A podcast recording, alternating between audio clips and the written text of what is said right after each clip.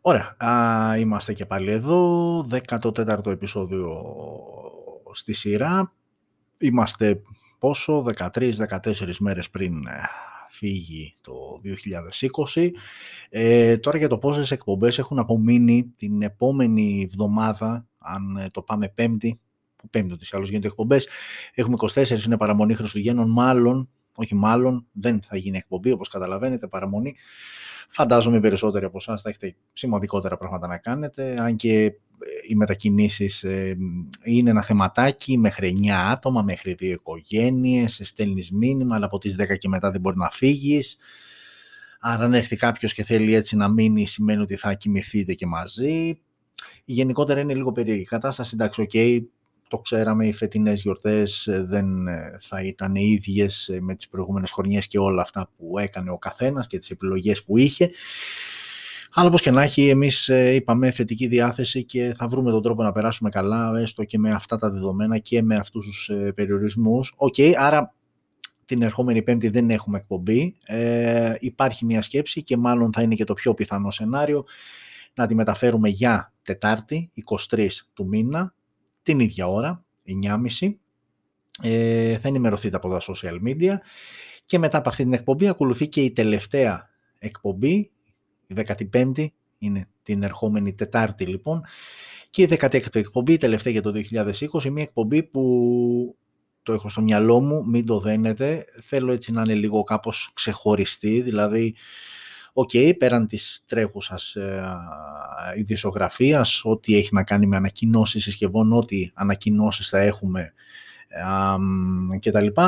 Ε, προσπαθώ να μαζέψω ως επιτοπλίστων συσκευές που ανακοινώθηκαν μέσα στο έτος, ε, mid-range και flagships λογικά, έτσι και να κάνουμε μία μίνι ανασκόπηση, να κάνω μάλλον και να συμμετέχετε και εσείς με τη μορφή συζήτηση, μία μίνι ανασκόπηση του τι είδαμε μέσα στο 2020.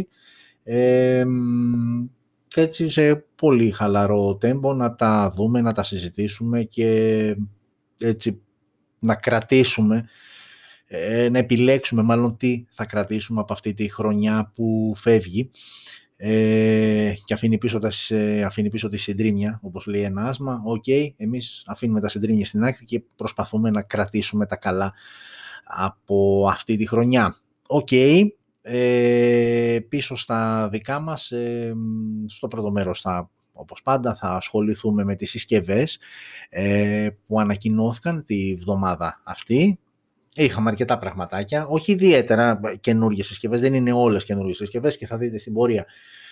Α, τι εννοώ, είχαμε όμως συσκευές, έχουμε ξεχωρίσει και κάποιες ειδήσεις, οπότε πάμε σιγά σιγά να μπαίνουμε σε ρυθμό ε, και να αρχίζω να παρουσιάζω τις συσκευές που χρονολογικά ε, ανακοινώθηκαν από την περασμένη πέμπτη μέχρι και σήμερα που έχουμε την 14η ε, εκπομπή κατά σειρά. Και θα ξεκινήσω με αγαπημένη Vivo. Η Vivo είναι αγαπημένη για ποιο λόγο; Το έχω ξαναπεί ένα εκατομμύριο φορές. Ε, είναι μία από τις εταιρείες που πραγματικά μου βαρδίζουν, που πραγματικά γεμίζουν την αγορά σχεδόν κάθε εβδομάδα με νέες συσκευές. Εντάξει, συσκευές που ανακοινώνονται έτσι, αλλά κάποια στιγμή θα πέσουν και στην αγορά. Λοιπόν, εδώ τώρα στην οθόνη σας βλέπετε το iQOO U3. Ανακοινώθηκε λοιπόν τη βδομάδα που μας πέρασε. Και προσέξτε τώρα, κάποιος θα πει Α, iQOO U3 δεν το έχω ξανακούσει, καινούργια συσκευή. Δεν είναι εντελώς καινούργια συσκευή, δεν είναι καθόλου καινούργια συσκευή και θα σας πω στην πορεία γιατί, με ποια συσκευή μοιάζει. Ας ξεκινήσω να λέω για το iQOO U3, τι εστί iQOO U3 και θα σας πω στο τέλος πού το έχετε ξαναδεί, πού το έχετε ξανακούσει, τι σας θυμίζει, όλα αυτά θα τα πούμε στο τέλος της ε, παρουσίασης της συσκευής. OK, okay, λοιπόν, iQOO 3, έτσι το θέλει Vivo, έτσι το πάμε και εμείς. Μία συσκευή λοιπόν ε, είναι αυτή που βλέπετε μπροστά και πίσω. Το πίσω είναι το χαρακτηριστικό τρόπος με τον οποίο είναι έτσι και σας προϊδεάζει τοποθετημένοι αισθητήρες.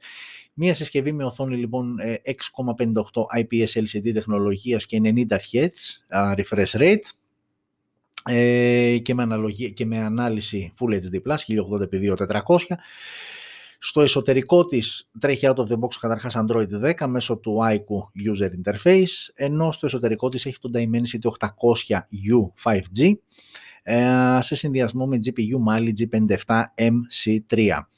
Δεν έχει τη δυνατότητα για να πάρει κάρτα microSD, ε, θα α, περιοριστείτε στον αποθηκευτικό χώρο, ο οποίος και στις δύο εκδόσεις, τις οποίες θα κυκλοφορήσουν είναι στα 128 GB. Απλά στη μία είναι με 6 GB RAM, στην άλλη με 8 GB RAM. Το 128 όμως είναι δεδομένο και χωρίς δυνατότητα επέκτασης, ξαναλέω πάλι, μέσω microSD. Ε, πάμε τώρα και στους αισθητήρες. Τρεις οι αισθητήρες στο, συγγνώμη, δύο οι αισθητήρες στο πίσω μέρος, το βλέπετε έτσι μπαμπάτσικο το, ε, εκεί το χώρο που φιλόξενε τους αισθητήρες, αλλά είναι μόλις δύο. Ο βασικός είναι 48 MP wide και ένας δεύτερος αισθητήρας 2 MP για αποτύπωση βάθους. Ε, δυνατότητα λήψης βίντεο 4K στα 30 fps και 1080 πάλι στα 30 fps. Μπροστά Έχουμε selfie κάμερα 20 MP ε, με δυνατότητα λήψης βίντεο 1080 στα 30 fps, μόνο ηχείο θύρα για ακουστικά, ε, Type-C στο κάτω μέρος, ο σαρωτής δαχτυλικών αποτυπωμάτων βρίσκεται στα πλάγια της συσκευής. Και έχουμε και μια μπαταρία χωρητικότητας 5.000 mAh με γρήγορη φόρτιση στα 18W. Η τιμή για την βασική έκδοση, το 628 δηλαδή, είπαμε υπάρχει άλλη μία 828, το 628 λοιπόν iQOO U3 κοστίζει 200 ευρώ. Και μιας και φτάσαμε στο τέλος της παρουσίασης της συσκευής, ουσιαστικά το iQOO U3 για εσάς που το έχετε υποψιαστεί δεν είναι τίποτα περισσότερο και τίποτα λιγότερο, μάλλον έχει μια διαφορά, αλλά κατά τα άλλα είναι ακριβώς ίδιο με το Vivo Y52s, μια συσκευή που την ανακοίνωσε αρχές Δεκεμβρίου ε, και αν θέλετε και τα μετράτε με βάση τις εκπομπές, τα Smartphone News, σήμερα είναι το 14ο επεισόδιο. Στο 12ο επεισόδιο λοιπόν, αν ανατρέξετε θα δείτε την παρουσίαση του Vivo Y52s. Είναι πανομοιότυπα εξωτερικά ε, οι συσκευές και η μόνη τους διαφορά είναι καθαρά στον επεξεργαστή. Είπαμε, Dimensity 800 U5G, το iQOO U3 για το οποίο μιλήσαμε σήμερα, Dimensity 725G, το Y52S. Έχουν κάποια άλλη διαφορά; Α, ναι, και έχουν και μια διαφορά στη selfie κάμερα. Εδώ είναι στα 20 MP, στα 8 MP στο Y52S. Άρα με αυτές τις δύο διαφορές κάποιος θα πει, ok, είναι σαφώς ελαφρώς καλύτερο το U3. Όντως, στα λεφτά όμως είναι ακριβώς ίδια, γιατί και εκεί η βασική έκδοση είναι 628 και επίσης κοστίζει 200 ευρώ.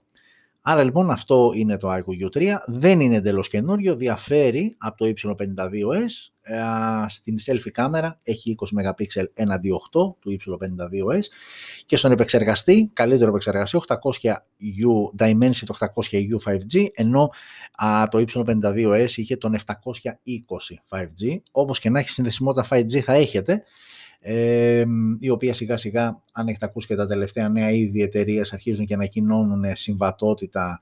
Η Cosmote, αν δεν κάνω λάθος, έβγαλε μήνυμα ότι είναι η πρώτη που φέρνει το 5G στην Ελλάδα. Ακολουθεί η Vodafone, τρίτη και κατεδρομένη Win, ω συνήθως δηλαδή. Ε, και μάλιστα έβγαλε και μία λίστα, αν δεν κάνω λάθος σήμερα, η Cosmote με συσκευές συμβατές με το δίκτυο 5G ε, και δημιουργήθηκε και πορεία κάποιον ότι μα μόνο αυτές είναι. Ε, όχι, έχει βγάλει 3, 4, 5 συσκευές που είναι συμβατές που υποτίθεται ότι λειτουργούν άψογα με τον τρόπο με τον οποίο είναι στημένο το 5G αλλά σίγουρα και με άλλες συσκευές που μπορεί κάποιος να έχει προμηθευτεί από το εξωτερικό. Είναι, καλύπτεται δηλαδή σε μεγάλες πόλεις όπως Αθήνα, Θεσσαλονίκη που από εκεί θα ξεκινήσει αν δεν κάνω λάθος. Δεν δέχεται κανένα πρόβλημα με τη συνδεσιμότητα σε 5G δίκτυα. OK, okay, iQOO 3 λοιπόν, ε, τα είπαμε, όλα ωραία και καλά και πάμε στην επόμενη, στις επόμενες μάλλον δύο συσκευές που ανακοινώθηκαν. Ε, Nokia C1 Plus και Nokia 5.4, καλά το 5.4 θα το δούμε αργότερα, ξεκινάμε από το C1 Plus. Ε, το C1 Plus ανακοινώθηκε τη βδομάδα και αυτό που μας πέρασε, είναι μια entry level συσκευή, okay, μπορεί φαντάζομαι κάποιος εύκολα να το υποψιαστεί από την εικόνα της συσκευής και μόνο, ένας αισθητήρας πίσω, μπεζελάρες πάνω κάτω, OK, okay. μας θυμίζει κάτι από τα παλιά. Πάμε λοιπόν να δούμε τι, τι εστί Nokia C1 Plus και να δούμε και κάποιες διαφορές από το C1 γιατί α, ακριβώς πριν ένα χρόνο ε, και κάτι μέρες, 11 Δεκεμβρίου του 2019 ανακοινώθηκε το C1 και στις 15 Δεκεμβρίου του 2020, δηλαδή ένας χρόνος και τέσσερις μέρες ανακοινώθηκε ο διάδοχος που ακούει στο όνομα C1 Plus. Πάμε να δούμε λοιπόν τι εστί C1 Plus. Ε, μιλάμε για μια συσκευή που έχει οθόνη 545 IPS LCD και ανάλυση μόλις 480x960. Android 10 Go Edition, το ελαφρύ Android. Ε, είπαμε entry level και σε καμία περίπτωση για απαιτητικό χρήστη. Έτσι. Θα μου πεις απαιτητικός χρήστης θα πήγαινε σε entry level, προφανώς και όχι, αλλά το ξεκαθαρίζουμε. Go Edition λοιπόν, Android 10 Go Edition, οκταπύρινος επεξεργαστής 1,4, ε, χωρίς να έχουμε περισσότερες πληροφορίες για το σε ποια οικογένεια είναι και αυτός ο επεξεργαστής, είναι Qualcomm, είναι MediaTek, είναι κάτι άλλο, δεν ξέρουμε, ξέρουμε όμως ότι είναι ε, τετραπύρινος, συγγνώμη, είπα οχταπύρινος, λάθος, τετραπύρινος και συγχρονισμένος ε, στα 1,4 GHz. Μία μοναδική έκδοση 1 GB RAM, 16 GB αποθηκευτικός χώρος και αν είναι κάτι να σας αγχώσει, να σας αγχώσει το 16 MB γιατί το 1 GB στα Go Edition είναι υπέρα αρκετό, είναι, τα πάντα είναι σε light έκδοση, εφαρμογές και όλα αυτά, οπότε δεν έχετε α, εσείς που θα το πάρετε και συνειδητοποιημένα θα το πάρετε, δεν έχετε απαιτήσεις, δεν θα σας χρειαστεί περισσότερη RAM, αν σας χρειαστεί περισσότερη RAM τότε έχετε πάρει λάθος κινητό. Okay. Όσο αφορά τις κάμερες, απλά πράγματα, ένας αισθητήρα πίσω 5 MP, ένας αισθητήρα μπροστά επίσης 5 MP και δυνατότητα λήψης βίντεο και με τους δύο, 720p στα 30 frames per second. Μόνο ηχείο θύρα για ακουστικά, αυτά είναι στανταράκια, έστω και αν είναι entry level, ok. Bluetooth 4.2, assistant GPS και μόνο, δεν έχει GLONASS BDS κτλ. Έχει ραδιοφωνάκι, micro USB θύρα στο κάτω μέρος. ok, εντάξει δεν το σχολιάζουμε καν και μια μπαταρία 2.500 mAh και μην τυχόν και ρωτήσεις κάποιο αν υποστηρίζει γρήγορη φόρτιση, γιατί μάλλον δεν έχει καταλάβει την, ε, την, ε, πώς να το, πω, την, ε, το χαρακτήρα της συγκεκριμένης συσκευής. Θα τον βοηθήσω όμως αρκετά όταν ακούσει τη τιμή της. Nokia σε ένα Plus λοιπόν, η συσκευή αυτή α, κοστίζει, σε αυτή τη μία μοναδική έκδοση είναι και 16, μόλις 70 ευρώ.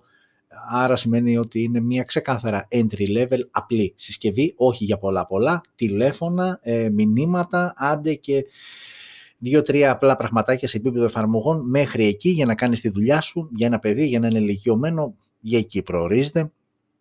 70 ευρουλάκια λοιπόν και παίρνεις το σε ένα απλά και κάνεις τη δουλίτσα σου απλά, ωραία, ξεκούραστα, ε, απλά. Ε, βασικά από όλα αυτά το απλά κρατάμε και δεν έχει κάτι άλλο. Αυτό λοιπόν το Nokia σε ένα Plus και ε, ε, εντάχει να σας πω κάποια πραγματάκια περισσότερα που διαθέτει από το ΣΕΝΑ. Καταρχάς εξωτερικά δεν έχουν καμία εμφάνιση διαφορα... στη διαφορά, δηλαδή μπροστά είναι ακριβώς τα ίδια. Στο πίσω μέρος απλά και, και το ΣΕΝΑ, το περσινό μοντέλο είχε πάλι έναν αισθητήρα, απλά ήταν λίγο πιο ψηλά τοποθετημένος σε σύγκριση με το ΣΕΝΑ Plus που βλέπετε τώρα στην οθόνη σας. Ε, κατά τα άλλα έχει την ίδια οθόνη, εντάξει έτρεχε Android 9P, ε, Go Edition και πάλι, τώρα τρέχει το 10, ok, λογικό. Οι ίδιοι αισθητήρε, πεντάρια και μπροστά και πίσω, ε, ίδια μπαταρία, ίδια τα πάντα. Ίδια τα πάντα. Δηλαδή ουσιαστικά έρχεται ε, με καμία αλλαγή στο design, ε, με απλά πιο ανανεωμένο Android Go. Εδώ έχουμε το δεκάρι, πέρυσι είχαμε το 9 ε, και διαφορετικός επεξεργαστής που και τότε δεν είχε ανακοινωθεί ποιος επεξεργαστής είναι. Ε, τετραπύρινος 1,3 το περσινό μοντέλο, τετραπύρινος 1,4 GHz το φετινό μοντέλο. Αυτά είναι όλα, δεν έχει κάτι περισσότερο για να συζητήσουμε και να δείξουμε. Ε, και πάμε στην πιο σοβαρή πρόταση της Nokia, που είναι αυτό εδώ, Nokia 5.4. Mid-range συσκευή, αλλάζουμε, αναβαθμιζόμαστε σε επίπεδο κατηγορίας. Ε, και πάμε να δούμε τι εστί η Nokia 5.4, ενώ βλέπετε και τις διαθέσιμες αποχρώσεις, νομίζω είναι δύο από τις διαθέσιμες αποχρώσεις, δεν ξέρω αν θα υπάρχει total black, αλλά έχω την εντύπωση ότι κάπου πήρε το μάτι μου και λευκή ε, απόχρωση, άσπρη απόχρωση. OK, okay, αυτά είναι ωραία χρωματάκια έτσι όπως φαίνονται. Το μπλε και αυτό το, OK, okay, πώς να το πούμε τώρα, μελιτζανί, OK. Okay. Nokia 5.4 λοιπόν, το Nokia 5.4 είναι μια συσκευή με οθόνη 6,39 inches IPS LCD, ανάλυση 720x1600, 1000 HD+, δηλαδή η ανάλυση της.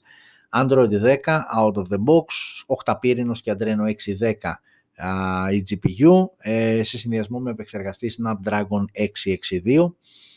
Ε, σε επίπεδο εκδόσεων εδώ έχουμε αρκετές επιλογές, αρκετές. έχουμε τρεις επιλογές, ε, έχουμε 464, 664 και 428. Ε, εδώ μου δημιουργήθηκε απορία, είναι λογικό, δηλαδή μου έχεις 464, 6 64, ε, την 128 γιατί δεν μου την αφήνεις με 6 GB RAM και μου την βάζεις με 4 GB RAM. Τώρα πόσο διαφορά θα έχει το κόστος. OK, okay. Ε, θα το ήθελα 628 την πιο δυνατή έκδοση ε, από τις τρεις, αλλά OK, okay, 428 λοιπόν. Στο πίσω μέρος οι αισθητήρες είναι 4 και για να δω κάτι, όχι, νόμιζα είχα ανεβάσει φωτογραφία για να φαίνονται λίγο καλύτεροι αισθητήρες, αλλά OK, okay, στο πίσω μέρος είναι 4 οι αισθητήρες, 48 wide ο βασικός αισθητήρας, ένας δεύτερος αισθητήρας 5 MP ultra wide και άλλοι δύο αισθητήρες 2 MP ο καθένας, ε, macro και depth. 4K στα 30 fps και 1080 στα 30 fps. Μπροστά η selfie κάμερα σε τρυπούλα πάνω και αριστερά είναι στα 16 MP, επίσης wide και με δυνατότητα λήψης βίντεο 1080 στα 30 fps μονό ηχείο θύρα για ακουστικά. Ε, κάτι άλλο, ε, έχουμε ραδιόφωνο, NFC, αλλά ε, δεν θα έχουν όλες οι συσκευές, είναι ανάλογα τη χώρα στην οποία, α, για την οποία θα προορίζονται. Δεν γνωρίζω ακόμα για Ελλάδα αν θα έρθει το μοντέλο με NFC ή χωρίς. Ε, Type-C στο κάτω μέρος. Ε, και μπαταρία 4.000 mAh με γρήγορη, σχεδόν γρήγορη φόρτιση, ε, στα 10 W και τιμή συσκευής 220 ευρώ για τη βασική έκδοση 464. Ε, εδώ λίγο μας τα χαλάει. Ε, μας τα χαλάει δεδομένου ότι τα 220 ευρώ που κοστίζει βασική έκδοση και με αυτά που μας προσφέρει ε, μου έρχονται καλύτερες επιλογές. Θα ανοίξουμε μετά στο τέλος το παρατηρητήριο ε, να τα δούμε και πιο συγκεκριμένα ε, ή μάλλον όχι γιατί να αφήσουμε για μετά, κάτι που μπορούμε ε, να κάνουμε τώρα. Δώστε μου ένα λεπτάκι να ανοίξω το παρατηρητήριο. Ωραία, πόσο έχει λοιπόν το Nokia 5.4 η βασική έκδοση 464, 220 ευρώ. Α, πάρα πολύ ωραία. Ε, οπότε, μισό λεπτάκι ε, να δω πού θα πάμε και θα πάμε εδώ εδώ είναι το παρατήριο λοιπόν τιμών. Είναι ανανεωμένο προχθές στις 15 του μήνα και από ό,τι τσέκαρα σήμερα δεν έχουμε κάποια τρελή αλλαγή. Λοιπόν, 220 ευρώ. Άρα τοποθετείτε εδώ ε, στο Oppo A52 που είναι στα ίδια λεφτά. OK. Okay. Τι βλέπω. Εντάξει, δεν πάω σε πιο ακριβά μοντέλα. Θα πάω απλά στα ίδια και λιγότερα λεφτά. Redmi Note 9 Pro, ε, κάπου εδώ σταματάει η κουβέντα. Ε, Galaxy M21 με 6,4 οθόνη Super AMOLED P40 Lite, όχι 5G έκδοση της Huawei ή 4G, με το γνωστό θέμα όμως ότι δεν υποστηρίζει ε, Google Services, για όποιον δεν τον ενδιαφέρει. Η Realme 7, μια πολύ καλή επιλογή στα 186 ευρώ. Εντάξει, δεν πάω πιο πίσω. Σας είπα μάνι μάνι δύο-τρεις συσκευές που θεωρώ και βάσει χαρακτηριστικών ότι είναι ανώτερες από το Nokia 5.4 στη βασική του έκδοση που κοστίζει 220 ευρώ ε, οπότε είναι αυτό που σας είπα, το υποψιάστηκα δηλαδή, αλλά ε, το ξαναλέω και πάλι. Ε, είναι, λίγο, είναι λίγο δύσκολο να επιβιώσει η συσκευή με αυτή την τιμή με την οποία σκοπεύει η HMD Global να την κυκλοφορήσει στην Ευρώπη, γιατί τα 2.20 είναι σωστά, τα 2.20 είναι τιμή Ευρώπης. Άντε να έρθει και λίγο παραπάνω, ακόμα χειρότερα. OK, okay, όπως και να έχει αυτό είναι το Nokia 5.4. Ε, OK, okay, mid-range επιλογή, τίποτα το ιδιαίτερο, αλλά ακριβή για αυτά που έχει να μας δώσει. Ε, και φεύγουμε στην επόμενη ε, και πάλι Vivo και πάλι θα ξαναπώ για πολλωστή φορά ότι η Vivo ε, πετάει συσκευές, πετάει σε εισαγωγικά, ε, πετάει ε, πολύ συχνά ε, και συσκευές που ουσιαστικά δεν είναι και καινούριες. Δηλαδή τώρα, για παράδειγμα, οκ, το Y30 το διαβάζετε όλοι σας. Δίπλα τα κινέζικα, φαντάζομαι, μάλλον όσοι ξέρετε κινέζικα θα έχετε καταλάβει τι γράφει. Για όλους τους υπόλοιπους, α, συμπεριλαμβανομένου και εμένα έτσι, δεν ξέρω κινέζικα, ε, Y30 Standard, ε, αυτό λέει, ε, και μπορεί να φαίνονται τρία τα γράμματα, αλλά είναι πολύ περισσότερα. Η κινέζικη γραφή είναι είναι, ζωγραφίζουν οι άνθρωποι, όπως και να έχει. OK, Y30 λοιπόν, standard. Το Y30 standard λοιπόν που θα έρθει ένας και θα πει «Α, αυτή είναι μια καινούργια συσκευή από τη Vivo, τι έχει να μας προσφέρει». Πριν πάμε στο τι έχει να μας προσφέρει, είναι, ε, OK, αν εξαιρέσουμε τους επεξεργαστές, είναι ίδια συσκευή. Προσέξτε, το τελευταίο τρίμηνο, ξεκινώντας από Οκτώβριο, Νοέμβριο και Δεκέμβριο, έχουμε τον Οκτώβριο η Vivo μας έδωσε το Y30, που είναι το μοντέλο που κυκλοφορεί στην Κίνα και αποκλειστικά. Το Νοέμβριο ήρθε και μας έδωσε το Y12S. Και τώρα έρθει και μας δίνει το Y30 Standard Edition.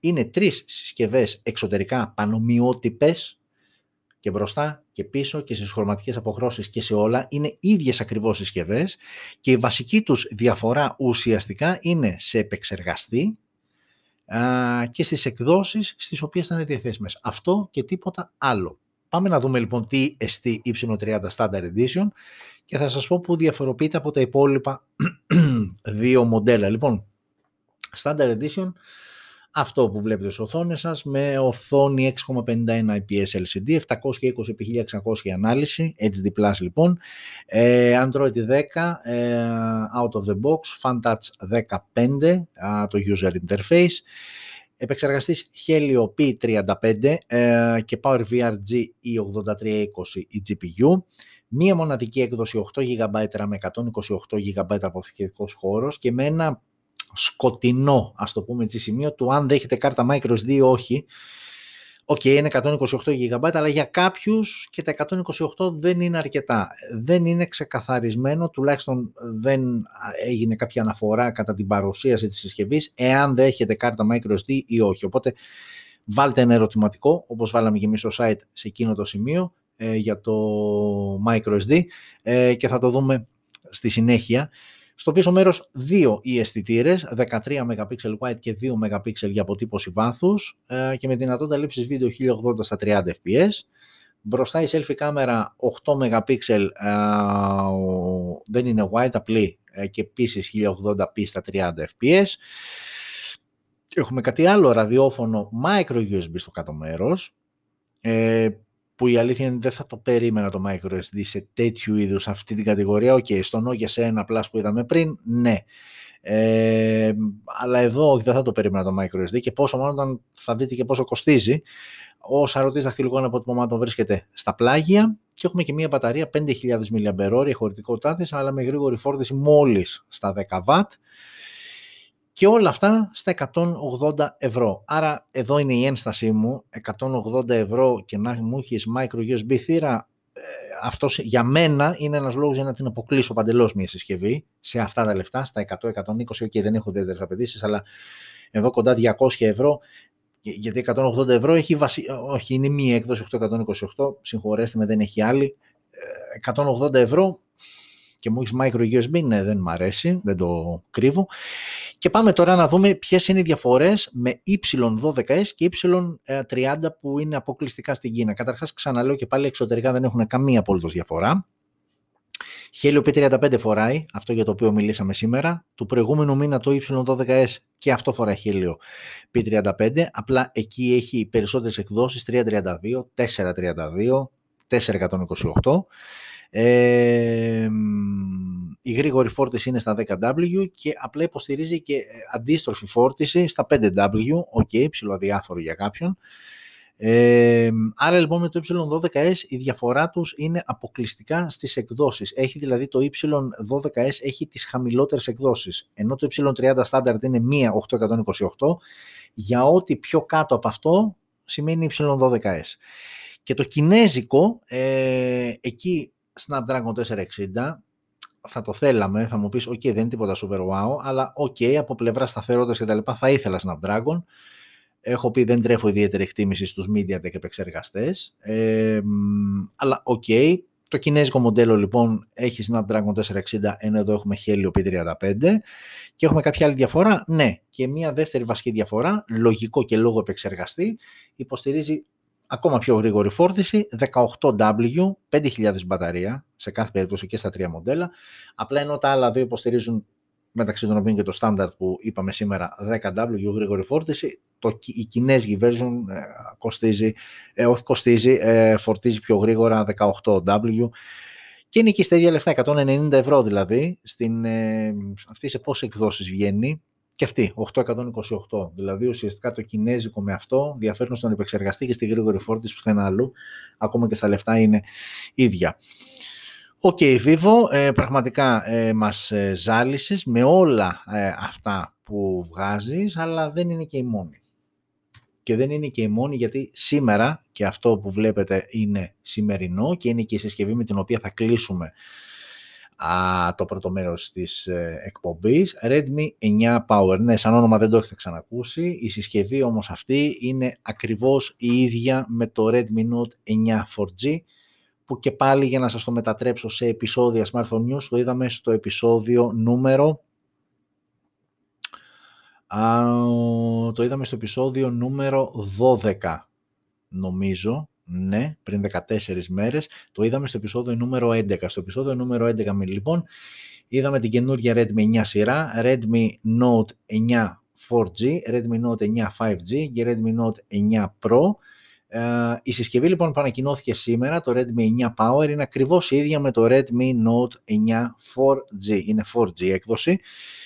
Προς υπενθύμηση για τα χαρακτηριστικά, ε, μπροστά είναι Gorilla Glass 3, όλο το υπόλοιπο είναι πλαστικούρα, ε, αλλά με ειδική επίστρωση για προστασία από υγρασία, σταγόνες κτλ. Μην μου το βουλιάξετε σε καμιά πισίνα, σε καμιά θάλασσα, θα το κλαίτε. Ε, οθόνη 6,53 inches, 1080x2340, Full HD Plus δηλαδή ανάλυση. Snapdragon 662 σε συνδυασμό με Adreno 610 GPU. Ε, δύο οι διαθέσιμες εκδόσεις, 464 και 428, αντί 628 δηλαδή. OK, okay, εντάξει, ε, προφανώς προσπαθεί να χαμηλώσει το κόστος, αλλά πόσο παραπάνω. Βέβαια θα μου πεις με 628 πάει και χτυπάει άλλες συσκευές. Okay, και η Xiaomi είναι για αυτήν η εταιρεία που Xiaomi Redmi okay, βγάζει, σπρώχνει πράγμα προς τα έξω. Όχι σε επίπεδο Vivo βέβαια, αλλά έχει και αυτή, έχει τον κόσμο της. OK. Okay, ε, στους αισθητήρες τώρα έχουμε τέσσερις στο σύνολο, τρεις και έτσι, ένας μόνος στο σακουμπάκι που φαίνεται ένας πολύ μικρός, μόνος του εκεί πέρα και τα λοιπά. Τέσσερις αισθητήρες, 48 MP wide, ο βασικός αισθητήρας. Ένας δεύτερος αισθητήρας 8 MP ultra wide και άλλοι δύο αισθητήρες από 2 MP ο καθένας ε, macro και depth. 1080 στα 30 fps, το βίντεο μπορεί να τραβήξει κάποιος με το Redmi 9 Power. Μπροστά 8 MP selfie κάμερα, επίσης 1080p στα 30 fps, η λήψη βίντεο. Στέρεο ηχεία, το είχα σχολιάσει και στο Redmi Note 9 4G, το σχολιάζω και τώρα, ναι για την κατηγορία της είναι μια ευχάριστη έκπληξη. OK, okay, τώρα κατά πόσο θα είναι ποιοτικά, αυτό θα μας το πει αν κάποιος το αποκτήσει κάποια στιγμή. Αλλά OK, okay, έχει στέρεο ηχεία και 24-bit ήχο, ε, μια ευχάριστη έκπληξη, πεντάρι Bluetooth, ε, θύρα υπερύθρων, OK, okay, σαν μας έχει συνηθίσει, ε, δέκτης FM Radio, USB Type-C στο κάτω μέρος και μία μπαταρία Super Wow 6.000 mAh, ε, η χωρητικότητά με γρήγορη φόρτιση στα 18W και αντίστροφη φόρτιση, ok, μόλις στα 2,5W, αλλά για κάτι επίγον που εκείνη τη στιγμή θες να φορτίσεις, το Redmi 9 Power θα σε βοηθήσει σε αυτό και τιμή μόλις 120 ευρώ, ok, ε, super, Δηλαδή, ακόμα και αυτό σε σύγκριση με το Nokia θα μου πεις σου κολλήσει ναι, γιατί πάντα έχω ξαναπεί ότι η αξιολόγηση μιας συσκευής δεν είναι μόνο να πεις, να διαβάσεις τα specs, αλλά να αξιολογήσεις και την τιμή της και, στο τι, και ναι, στο τι άλλο κυκλοφορεί γύρω από αυτά τα χρήματα για να καταλήξεις αν είναι μια καλή επιλογή ή όχι. Προφανώς το Sena Plus δεν είναι μια καλή, ε, όχι το Sena Plus, τον μπέρδεψα με τον Nokia 5.4 που ήταν στα 2.20, αλλά ακόμα και με το Sena Plus, ε, εδώ το Redmi 9 Power σου δίνει σαφώς περισσότερα πράγματα και αν κρατάμε κάτι από τη συσκευή, κρατάμε 6.000 μπαταρία με γρήγορη φόρτιση, πώς είπαμε, ε, 18W και κρατάμε και στερεοχεία με 24-bit ήχο. Αυτά τα δύο τα κρατάμε γιατί 120 ευρώ είναι super wow. Ε, και ξαναλέω και πάλι ότι η συσκευή ουσιαστικά αυτή είναι ακριβώς η ίδια με το Redmi Note 9 4G που περιγράψαμε, που ανακοινώθηκε τέλος πάντων χρονικά πριν ε, 20 μέρες. Ε, απλά έχει πολλές περισσότερες ε, εκδόσεις ε, το Redmi Note 9 4G, δηλαδή έχει 428, 628, 828 και 8256. Είναι πιο φορτωμένο δηλαδή ε, το Note, ενώ αυτό αν έχω καταλάβει σωστά, μάλλον αυτό θα κυκλοφορήσει και στην Κίνα αρχικά, χωρίς να ξέρουμε αν θα βγει προς τα έξω, είναι 464 και 428. Σε επίπεδο εκδόσεων προφανώς το μου. Οκ, πάμε λοιπόν τώρα στο δεύτερο μέρος που και το δεύτερο μέρος θα ξεκινήσει με μία ανακοίνωση συσκευής. Εδώ είναι λίγο διαφορετικό βέβαια. Ε, και λέω είναι διαφορετικό γιατί δεν ανακοινώθηκε ακριβώς μια συσκευή. Η OPPO, αν θυμάστε, ε, πριν μερικές μέρες ε, μας είχε δείξει ένα concept phone, τη δικιά της πρόταση για τα ξεδιπλούμενα κινητά ε, που θα είναι το επόμενο trend στο χώρο. Ε, συγγνώμη, τώρα έρχεται να μας δώσει άλλο ένα concept ε, phone, ε, επίσης ε, μια διαφορετική προσέγγιση σε μια συσκευή που η αλήθεια είναι ότι η όμοιά της δεν έχουμε ξαναδεί. και επειδή τα πολλά λόγια είναι φτώχεια, Oppo Find X 2021 ήταν το μοντέλο που είχαμε δει πριν μερικές μέρες, Πάμε να δούμε τώρα το Oppo X Nendo, μια κωδική ονομασία, είναι concept phone, δεν ξέρουμε αν θα κυκλοφορήσει πότε, αλλά όπως και να έχει, είναι, ε, η εικόνα θα μιλήσει από μόνη της. Ε, η εικόνα θα μιλήσει από μόνη της. Δεν έχω να πω κάτι άλλο, μάλλον θα σχολιάζουμε μαζί καθώς βλέπετε.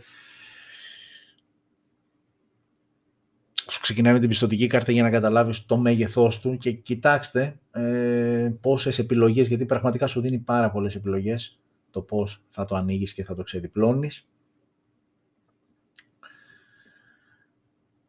Εδώ πώς με ωραίο έξυπνο τρόπο εκμεταλλεύεσαι τις, α, τους τέσσερις αισθητήρες για τη selfie κάμερα. Εδώ είναι πλήρως ξεδιπλωμένο. Απολαμβάνεις να βλέπεις ταινίες. Multitasking είναι παιχνιδάκι. Όπα. Να και το pen. Memo pad. Ε, κουμπιά multimedia για εξομοίωση ήχου, play, stop κτλ. Αρκετά κουμπάκια η αλήθεια είναι. Εδώ μία βάση για να φορτίζει, οι διάφορες ε, χρωματικές αποχρώσεις τις οποίες ε, θα είναι διαθέσιμο. Ε, είναι όντως, είναι όντως μία, μία ξεχωριστή συσκευή, δηλαδή, ε, OK, okay, φεύγουμε από εδώ, ε, θα πάμε εδώ. Ε, είναι μια όμορφη επιλογή, μια πρωτότυπη καταρχάς επιλογή. Ε, εδώ στην εικόνα που βλέπετε που μου θυμίζει λίγο τον άνθρωπο. Πώς ξεκίνησε από πίθηκος, ας πούμε, που ήταν έτσι σκυφτός με πολλές τρίχες και σιγά σιγά σηκώθηκε η πλάτη, ας πούμε, και φτάσαμε στο σήμερα και στην εικόνα που έχουμε. OK, okay, εδώ σου δείχνει τις διάφορες επιλογές που έχεις για να χρησιμοποιήσεις τη συσκευή. Τελείως κλειστή, ε, να κρατάς λίγο και κλειμένη την οθόνη για να παρακολουθήσεις κάτι, να την έχεις και να έχει από κάτω το πληκτρολόγιο, μέχρι και να ανοίξεις τελείως και να γίνει αυτό το πράγμα σαν ε, μέρος, σαν ένα κομμάτι ζώνης, πολύ μικρότερο βέβαια, αλλά σαν ένα κομμάτι ζώνης που το είδαμε όμως στο βίντεο α, πόσο χρήσιμο φαίνεται για να έχεις για multitasking, δηλαδή να έχεις δύο-τρεις εφαρμογές μαζί ανοιχτές ή αν θες σε white να δεις μια ταινία. Ε, OK, okay, πραγματικά μια πολύ έτσι πρωτότυπη α, συσκευή από την OPPO. Ε, το θεωρείς slide phone στην κατηγορία αυτή. Ε, τοποθετείται η συγκεκριμένη συσκευή ε, και με το stylus, το pen, ε, το οποίο διαθέτει και σου δίνει κάποιες επιπλέον ε, επιλογές. αλλά όπως και να έχει είναι ένα concept phone, δεν ξέρουμε αν θα δούμε αυτό ακριβώς όπως το βλέπετε κι εσείς κάποια στιγμή να βγαίνει στην παραγωγή ή κάτι παρεμφερές Πολλές φορές το κάνουν αυτό οι εταιρείες, έχουν κάποιες ιδέες τεχνολογικές και δημιουργούν ένα concept phone. Μας το δείχνουν, αλλά δεν σημαίνει ότι και αυτό θα βγει στην ε, παραγωγή, αλλά μέρος ή κομμάτι αυτής της ιδέας μπορεί να τα δούμε σε μελλοντικές συσκευές. Γιατί όχι, εδώ θα είμαστε. Πάντως, όντως είναι αρκετά έξυπνο και Μ' αρέσει γιατί είναι και μαζεμένος σαν μέγεθο, δηλαδή ξεφεύγουμε λίγο από αυτές τις παντόφλες, τις κοινότυπε που λίγο πολύ όλες οι συσκευές μοιάζουν μεταξύ τους. Τα έχουμε ξαναπεί. Αυτά εδώ, όντως, αυτό που λέμε ότι θέλουμε και κάτι διαφορετικό σε επίπεδο design κάποια στιγμή επιτέλους, ε, η OPPO με αυτό το καταφέρνει τουλάχιστον να διαφοροποιηθεί. Μην έχετε απορία για specs και επεξεργαστές κτλ. Δεν υπάρχουν αυτά τα πράγματα. Εδώ σου δείχνω την ιδέα και από εκεί και πέρα θα δούμε στην πορεία α, τι εστί ε, αυτό α, το Nendo ε, phone από την ε, Oppo. OK, okay, η επόμενη είδηση έχει να κάνει και είναι μόνο αυτή η φωτογραφία, γιατί αυτή η ουσιαστικά φωτογραφία α, αποτυπώνει την πραγματικότητα. Έγινε λοιπόν ένα πείραμα, ένα τεστ για τις κάμερες α, των τριών αυτών κινητών που βλέπετε, Pixel 5, 12 Pro Max, το κορυφαίο της α, σειράς, ε, και το Note 20 Ultra της Samsung, επίσης η κορυφαία συσκευή της χρονιάς. Ε, μία φωτογραφία που αποτυπώνει σε πολύ μεγάλο βαθμό την πραγματικότητα χωρίς καμία επεξεργασία, χωρίς, χωρίς τίποτα. Ε, shoot and go. Ε, σε μια συνεφιασμένη μέρα, το έχω ξαναπεί, ότι αν κάποιος θέλει να αξιολογήσει σωστά την ε, κάμερα ε, του κινητού του, γενικότερα μια κάμερα, ε, οι σκοτεινιασμένες, οι συνεφιασμένες, να το πω πιο σωστά, μέρες είναι καλύτερες όταν τα πάντα είναι ηλιόλουστα και η ατμόσφαιρα είναι πεντακάθαρη, λίγο πολύ όλοι τα ψιλοκαταφέρνουν.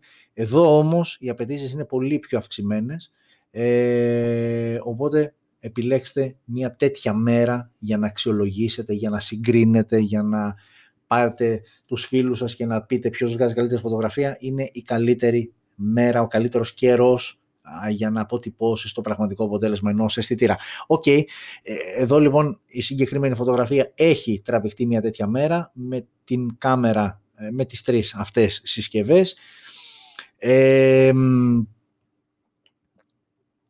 ε, καταρχάς το τεστ έγινε από το Mac Rumors, είναι ένα site τεχνολογικό χρόνια στο χώρο και τέρμα αξιόπιστο, έτσι.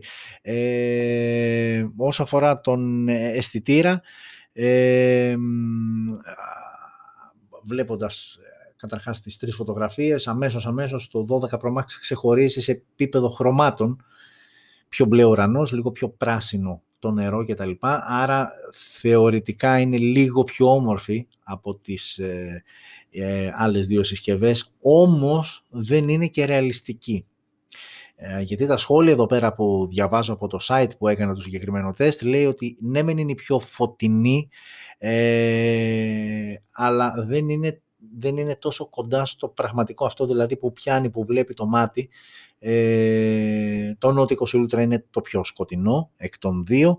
Ε, Οκ, είναι δύσκολο να πεις και εκεί κατέληξαν και τα παιδιά στο Macrumors, είναι δύσκολο να πεις ποιος είναι ο τελικός νικητής, αλλά αυτό είναι το αποτέλεσμα από τα τρία αυτά κινητά. Ε, το Pixel 5 είναι λίγο περισσότερο κοντά από τα υπόλοιπα δύο στο πραγματικό, ε, στο, στο περιβάλλον το οποίο φωτογραφήθηκε και από τις τρεις συσκευές.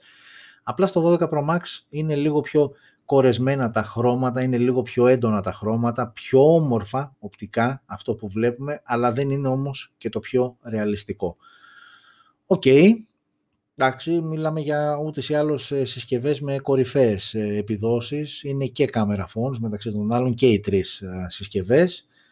Ε, αν και μεταξύ μας το Pixel 5 για μένα φέτος είναι ξεκάθαρα παράδεκτο και είναι και λίγο στο συγκεκριμένο τεστ το Pixel 5 φέτος είναι ξεκάθαρα mid-range επιλογή. Pro Max και Note 20 Ultra είναι flagships, το Pixel 5 είναι mid-range αλλά OK, okay, επειδή ιστορικά έχει ε, καλή βαθμολογία και καλή προϊστορία η Google ε, στις ε, φωτογραφίες, προφανώς και γι' αυτό μπήκε.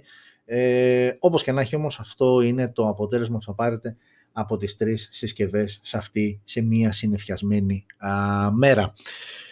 OK, okay, ε, το, επόμενο με, το επόμενο νέο έχει να κάνει με την ανακοίνωση νέου επεξεργαστή από την Qualcomm, είναι ο 678, είναι ουσιαστικά η συνέχεια του 675.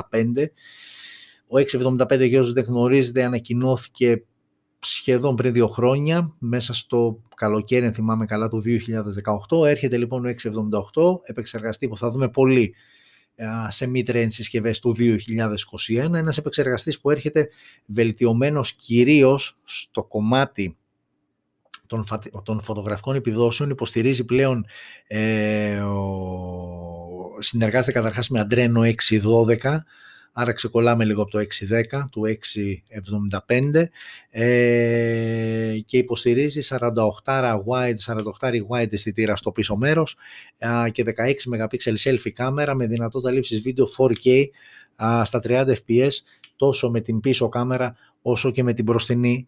Ε, ένας επεξεργαστής που θα το δούμε πολύ σε, στις φε, φετινές, στις, στα mid-range συσκευές του 2021. Τώρα, ε, μία είδηση όσοι έχετε CU, Vodafone και WhatsApp ε, ήρθε μήνυμα για δωρεάν ε, gigabyte το οποίο μπαίνετε στο application, το εκάστοτε application της εταιρείας και το ενεργοποιείτε. Μέχρι και τώρα, δεν ξέρω, νομίζω το κοίταξα πριν ε, τελευταία φορά γύρω στους 8.30-9 παρά από τη Wind, δεν είδα κάποια αντίστοιχη κίνηση. Φαντάζομαι ότι όταν οι δύο έχουν προβεί σε κάτι τέτοιο θα ακολουθήσει και η Wind. Ε, δωρεάν λοιπόν Gigabyte.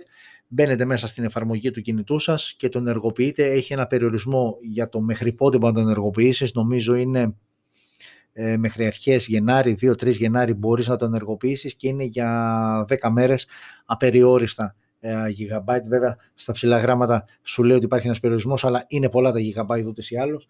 Ε, και το βασικότερο όμως όλων είναι ότι είναι δωρεάν, οπότε ό,τι και να είναι ενεργοποίησέ το δεν έχεις να χάσεις κάτι, σίγουρα μόνο κερδίζεις.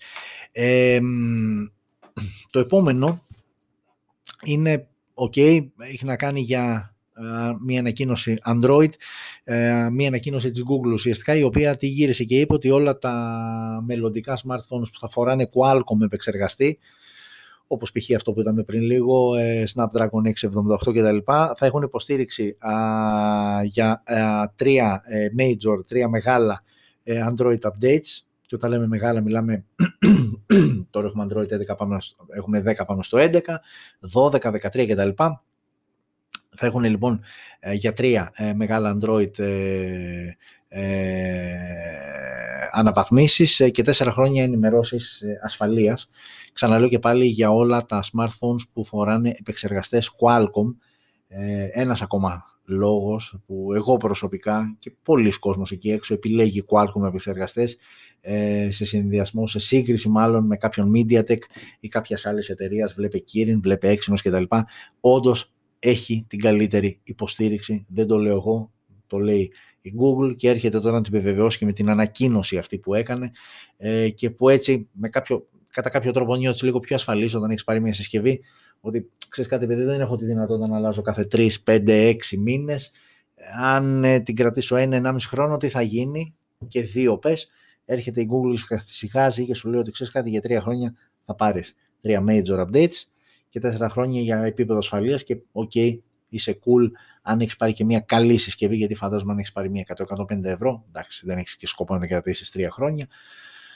Αλλά νιώθεις λίγο πιο safe στην επιλογή σου και στα λεφτά που έχεις δώσει, γιατί τα λεφτά έχουν να κάνουν και με αυτό μεταξύ των άλλων, έτσι.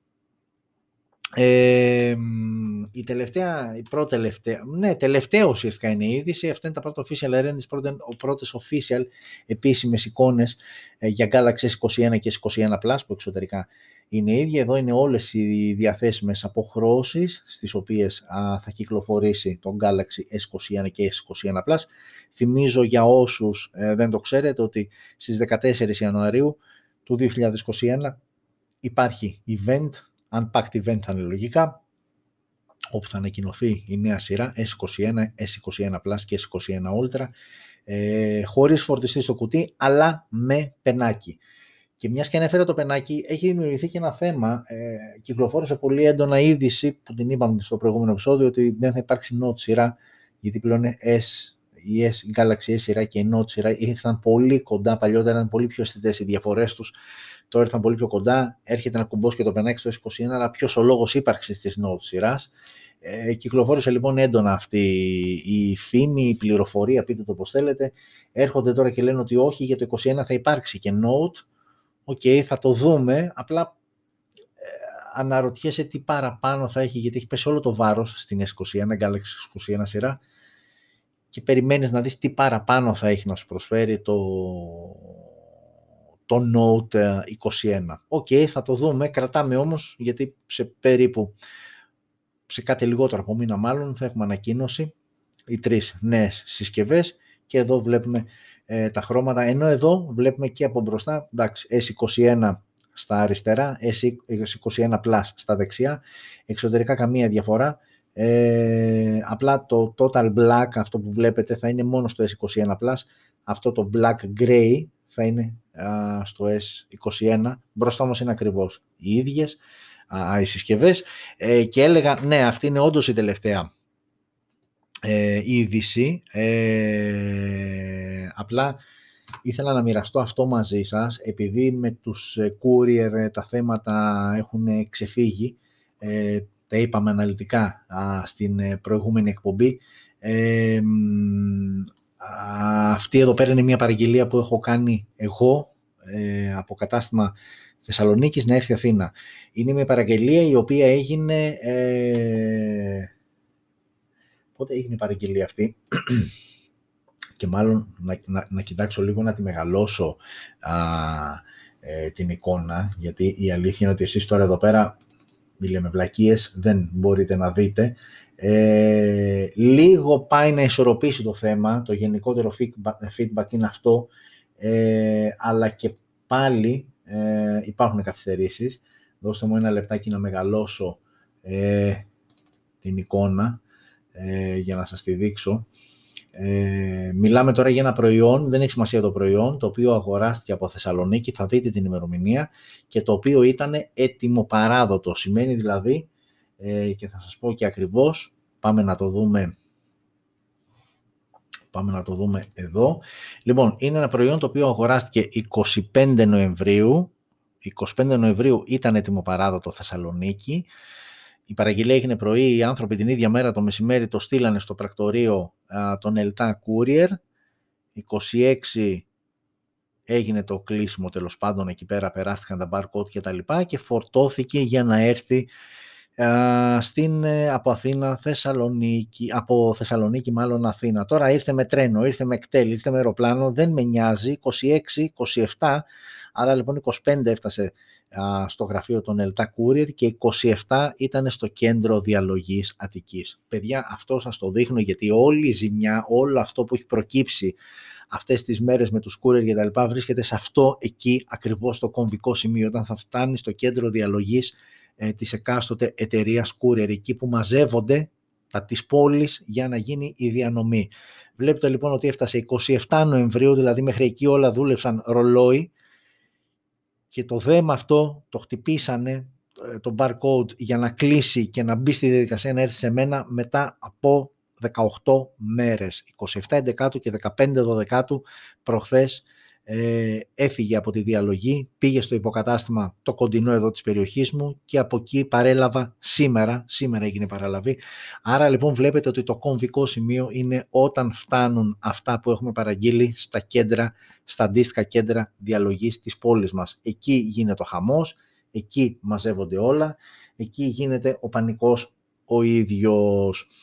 Ε, άρα λοιπόν σας έφερα ένα παράδειγμα του τι συνέβη σε μένα ε, και από ό,τι έχω καταλάβει αυτό είναι το πρόβλημα σε όλες τις μεταφορικές. Γενικότερα τώρα με τα click away, ε, το drive through δηλαδή έχουμε γίνει πολύ Ευρώπη πραγματικά. Η αλήθεια είναι ότι ε, η χρονιά αυτή αν καθίσετε και το σκεφτείτε, έχουμε γίνει, έχει το καλό υπό την έννοια ότι έχουμε γίνει πολύ digital σε πράγματα που δεν ήμασταν. Δηλαδή, στο να ψωνίσεις ηλεκτρονικά. OK, okay, εντάξει, εγώ αγόρασα και πριν. Απλά τώρα μπαίνεις στη διαδικασία να αγοράσεις και άλλα πράγματα που ίσως πριν δεν τα αγόραζες. Να αγοράσει ηλεκτρονικά, να δουλεύεις από το σπίτι για όσους υπάρχει αυτή η δυνατότητα. Ε, να πληρώνεις ε, με τράπεζες κτλ. Όσοι επίσης δεν το κάνανε. Ε, να περιμένεις courier, δηλαδή πλέον ε, ε, ο κουριεράς έχει γίνει μέρος της ε, καθημερινότητάς μας. Έπεσαν τώρα και Black Friday, έπεσαν και οι γιορτές, δηλαδή έχεις να περιμένεις Δηλαδή, κατά μέσο όρο με όποιον μιλάω, ε, είμαστε στη φάση του πόσα courier περιμένεις. Τέσσερα ο ένας, ε, πέντε ο άλλος, ε, έξι. Έχω μια παραγγελία από αρχές Νοέμβρη ακόμα να μου έρθει. Δηλαδή, είναι ο καινούργιος μας φίλος ο Courier, ε, που μπαινοβγαίνει πλέον πιο συχνά σπίτι όταν έρθει ε, και από τους πραγματικά γνωστούς μας. OK, okay, ε, όπως και να έχει όμως, ε, λίγο αυτό το click away, OK, okay, ψιλοβοηθάει, αλλά η ουσία δεν είναι ότι βοηθάει αυτό. Η ουσία είναι ότι αρκετά μεγάλα υποκαταστήματα, μεγάλα μάλλον πολυκαταστήματα, είτε έχει να κάνει με παιχνίδια, είτε έχει να κάνει με τεχνολογίες κτλ. έχουν κλείσει τελείως τα e-shop τους, οπότε λίγο αυτό ό,τι έχει μαζευτεί μαζεύτηκε και αρχίζει και μοιράζεται σιγά σιγά, κινείται χωρίς να φορτώνει και άλλο από πίσω, ε, οπότε λίγο αυτό. Γενικότερα όμως καθυστερήσεις εξακολουθούν να υπάρχουν και θα υπάρχουν. Εγώ θεωρώ ότι ε, πλέον για παραγγελίες οι οποίες έχουν γίνει μέσα στο Δεκέμβρη και μετά τις 10 Δεκέμβρη παίζει πολύ χοντρά το σενάριο να έρθουν και Γενάρη. Ε, ήδη δηλαδή σήμερα εγώ πήγα να κάνω μια παραγγελία, όχι σήμερα ψέματα, χθες 16 12 και ή το ίδιο κατάστημα σε ενημέρωνε ότι είναι πολύ πιθανό, που για να σου λέει είναι πολύ πιθανό είναι σίγουρο, έλεγα εγώ από μέσα μου, η παραλαβή σας να γίνει μετά τις γιορτές ε, από πρώτες εργάσιμες μέρες του Γενάρη, οπότε λέω, OK, okay, όπου εδώ είμαστε, εντάξει, δεν φταίει το κατάστημα, προφανώς αυτή είναι η κατάσταση εκεί έξω, έχει μαζευτεί για να έχει μαζευτεί στόκ, αλλά OK, okay, όπως και να έχει, ε, εντάξει, υπομονή, δεν μπορούμε να κάνουμε και κάτι άλλο. Κάτι πέταξαν σήμερα ότι λέει μπορεί να πάρει αποζημίωση για κάθε μέρα καθυστέρησης ο πελάτης 6 ευρώ. Το οποίο είναι πραγματικά αστείο γιατί, OK, okay, τι θεωρείς καθυστέρηση, με βάση την ημερομηνία ποια, την ημερομηνία που σου λέει το κατάστημα ότι θα γίνει παράδοση σε 3 με 7 εργάσιμες μέρες, ας πούμε, την ημερομηνία που θα σου δώσει ο διανομέας, από πότε ξεκινάει; Και πού θα τα ζητήσεις; Και πώς κατοχυρώνεσαι για να ζητήσεις; Τέλος πάντων, γενικότερα μην περιμένετε να πάρετε 6 ευρώ τη μέρα, έτσι. Ε, γιατί κάπου το διάβασα και αυτό ότι, α, οκ, δεν είχα σκοπό να παραγγείλω κάτι, αλλά λέω να παραγγείλω για να βγάλω κανένα φράγκο. Είναι πολύ μεγάλη αλήθεια αυτή, αν ίσχυε αυτό με τα 6 ευρώ, αλλά μου φαίνεται λίγο κομματάκι δύσκολο ε, να παίξει αυτό το σενάριο. Όπως και να έχει όμως, ε, εμείς ε, κάπου εδώ τελειώνουμε το Smartphone News, το 14ο κατά σειρά. Ε, ξαναλέω και πάλι υπενθυμίζω για όσους δεν μας παρακολουθήσατε από την αρχή ότι την ερχόμενη εβδομάδα δεν θα γίνει πέμπτη λόγω του ότι είναι παραμονή Χριστούγεννα, θα γίνει Τετάρτη το 15ο Smartphone News ε, επεισόδιο και το τελευταίο της χρονιάς, το 16ο, θα γίνει την μεθεπόμενη εβδομάδα. Ένα επεισόδιο στο οποίο θα προσπαθήσω, ξαναλέω και πάλι δεν υπόσχομαι, ε, θα προσπαθήσω όμως να συγκεντρώσω ό,τι πιο σημαντικό είδαμε μέσα στο 2020 από πλευράς ε, smartphone ε, και έτσι με μια χαλαρή διάθεση και θετική ταυτόχρονα διάθεση να αποχαιρετήσουμε αυτό το ρημάδι το 2020 ε, και να ανανεώσουμε το ραντεβού μας για το 2001 που ευχόμαστε να είναι χιλιόμετρα ε, καλύτερο από το 2020 σε όλους τους τομείς και για όλους εσάς, εμένα, για όλους μας ε, που έχουμε εδώ φτιάξει αυτό το παρεάκι και τα λέμε κάθε πέμπτη και ώρα 9.30. Ε, εδώ, ξέρετε, να μην τα ξαναλέμε, Twitter, Facebook, Instagram, subscribe στο κανάλι μας, πείτε το σε φίλους, ελάτε να γίνουμε περισσότεροι, ελάτε να μεγαλώσουμε, ελάτε να περνάμε καλά, να ενημερωνόμαστε για τα κινητά και όχι μόνο, γιατί όσοι μας παρακολουθείτε έχετε καταλάβει ότι λέμε και άλλα πραγματάκια, το ανοίγουμε λίγο, OK, okay, δεν είμαστε αυστηρά μόνο αυτό, πάνω, πάνω, πάνω, περισσότερο από όλα και πάνω από όλα η ανθρώπινη σχέση, έστω για να είναι digital, έχουν αλλάξει οι εποχές. Βέβαια, η αλήθεια είναι ότι εμείς στο digital και όλο αυτό το concept, το smartphone news, το ξεκινήσαμε λίγο πριν ε, ξεσπάσει ο κορονοϊός και έτσι μια θεωρία συνωμοσίας είναι ότι ο κορονοϊός ξεκίνησε από το smartphones γιατί θέλαμε να σας κλείσουμε σπίτι και να μας βλέπετε. Οπότε βάλτε το και αυτό μέσα στις θεωρίες συνωμοσίας που κυκλοφορούν εκεί έξω. Ε, OK, okay, πέραν της πλάκας, να είστε όλες και όλοι καλά, να προσέχετε, να ζείτε smart και ανανεώνουμε το ραντεβού μας πλέον και σίγουρα για την επόμενη Τετάρτη, αν αλλάξει κάτι θα ενημερωθείτε, αλλά τώρα που μιλάμε και δεν ε, έχει προκύψει κάτι άλλο, θα τα πούμε την επόμενη Τετάρτη, δεν αλλάζει η ώρα, 9.30 ώρα, απλά θα τα πούμε την επόμενη Τετάρτη και όχι την επόμενη Πέμπτη. Μέχρι τότε να είστε όλες και όλοι καλά. Φιλιά σε όλους.